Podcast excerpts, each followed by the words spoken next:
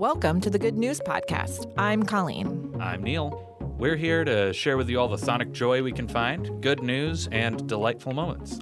Beaming right to your ears from the Cards Against Humanity studio in Chicago. My wife loves tiny, small, miniature things. Colleen, do you like minis? I mean, yeah, I like min- I like small things. I like things I can put in my pocket and keep with me, like treasures. That's what tiny things are. They're treasures. They are treasures. I love tiny little donut munchkins. I love tiny Like- little tacos. Like you're kind of stuck on food I love tiny little gummy hamburgers. again. Do you know what I'm talking about? Y- Yeah, I think so. Little tiny gummy hamburgers. Um, Bun, a burger, lettuce, bun, all separate. that's cute. Do Great. you like tiny things? I think tiny things are interesting. At your house, what are the tiny things of? Everything. What do you mean? She has a tiny version of everything.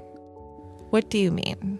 Uh, she has tiny vases, tiny dog figurines, tiny uh, like hobby like tr- train set people. They just live around our home.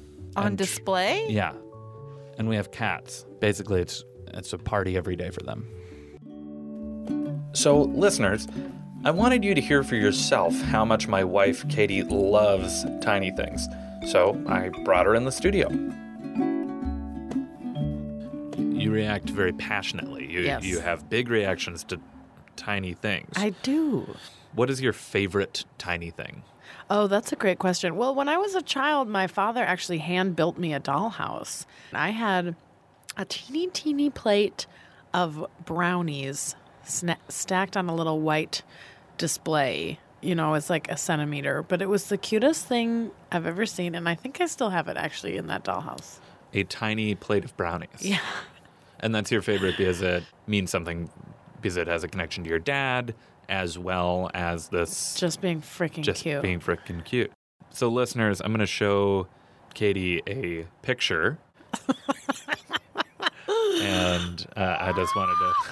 Uh, yes. That is a tiny dozen donuts, painstakingly handcrafted. Somebody's holding a sprinkle donut. I think part of the reason is just you're just so in awe that somebody spent the time to make that. Oh, interesting. So, the, the making of it is as impressive as the product. Absolutely.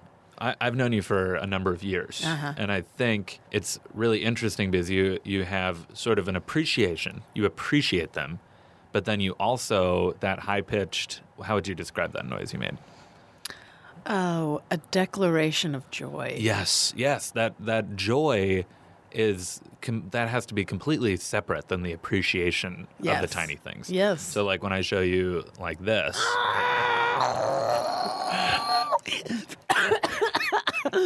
Now that's a good one.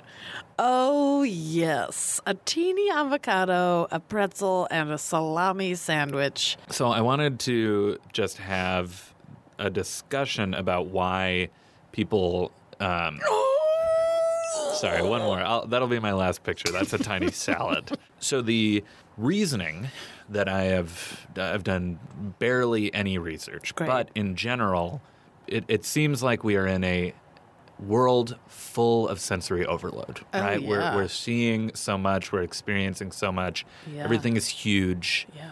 that that is maybe sort of a baseline anxiety that we're Wow. all just living with Freaky. freaky and uh, we love tiny things because it's something we can control it's manageable just she- by the sheer size of it right it's small so we can control it Sure. do you think that that is why you like tiny things I well, it's an interesting hypothesis. I suppose there could be a deep-rooted sense of control of, you know, finding the items, placing them, being the boss, uh, making a diorama. You do feel like you're the giant in control of something tiny. I suppose that's true mixed in with just it's cute. I don't know, like people like babies cuz they're small. Is that the same? i think i think that's the same I Well- don't have a baby, but I do have miniatures. Interesting. Hmm. Um, yeah, babies we're sort of like hardwired biologically yeah. to think Isn't- that babies and puppies that? are cute. Yeah, yeah. Huh. Interesting. So, so your hypothesis if I may. You is, may. Is that there's a some wires that are crossed. There's some overlap cuteness for tiny things Mm-hmm. that that maybe is deep in our lizard brain about uh, babies and puppies and I'm saying it. I'm putting that that that's my hypothesis. But then but other you don't care. You see a tiny thing and you don't think twice about it. So mean- what's up with that? I don't know the answer. I'd like to talk to a, psychiatrist about people's desire to Hmm. see tiny things. Anecdotally, I I have seen you cry at a tiny rake. You saw a small rake in a garden store. I did. I was feeling very overwhelmed with joy, which led me to tears because they were selling tiny. And I bought a tiny wagon, which still to this day brings me a significant amount of joy.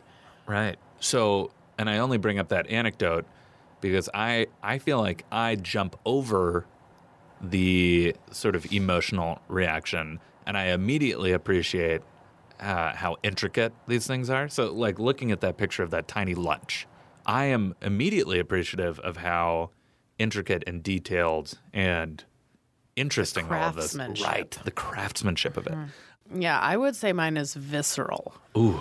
An immediate, visceral, pleased response, heightened skin temperature. Thanks for listening. Do you have good news? Great. Or maybe you want to tell us a joke or an idea? Also great. Email us at goodnews at cardsagainsthumanity.com. Or leave us a voicemail at 773 217 0156. You can also tweet us at the Good News Pod. Most of our music is by Poddington Bear. Same place, same time, tomorrow.